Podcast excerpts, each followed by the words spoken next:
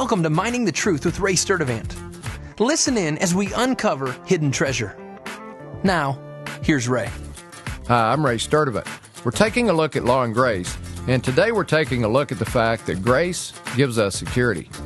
When we realize that our salvation is offered as a free gift known as grace, we start to understand just how secure our position is in Christ.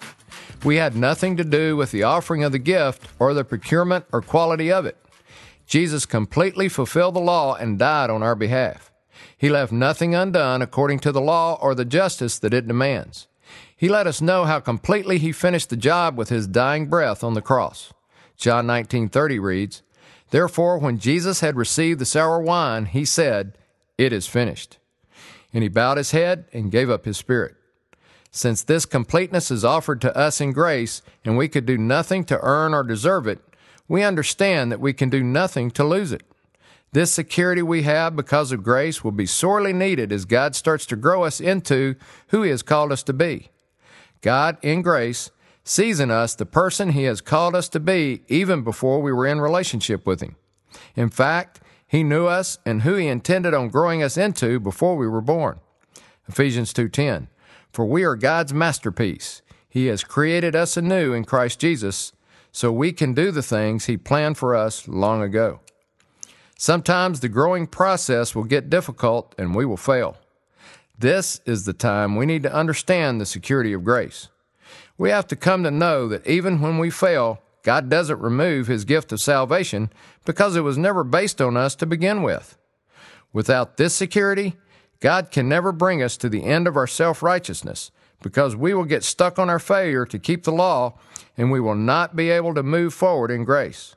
One of Satan's greatest tools to keep us stuck is his ability to accuse us and bury us under the guilt and shame of not keeping the law. God had to remove this obstacle in order to keep us abiding in him as he grows us to be able to stand when Satan attacks.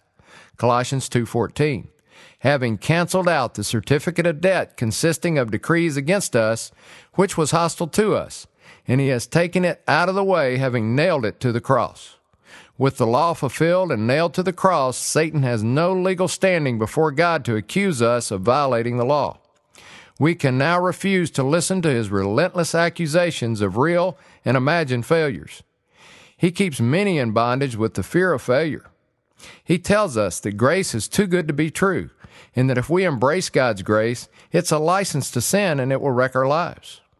As we've already seen, self indulgence is not the goal or purpose of grace. The truth is, we can wreck our lives if we use grace as an excuse to self indulge and get back under the dominance of our sin nature. But that's not the freedom that God wants us to experience under grace. We still have to deal with sin when it occurs, in that we have to be transparent before God about it and rely on Jesus to overcome it by abiding in Him. But in closing, let's remember that even when we fail, God does not abandon us. That is the security of grace that Jesus gave His life for. I'm Ray Sturdivant, Mining the Truth. Thanks for listening to Mining the Truth with Ray Sturdivant. If you have questions or comments about the show, visit us online at miningthetruth.com. Thanks again for listening and join us tomorrow as we continue to uncover hidden treasure.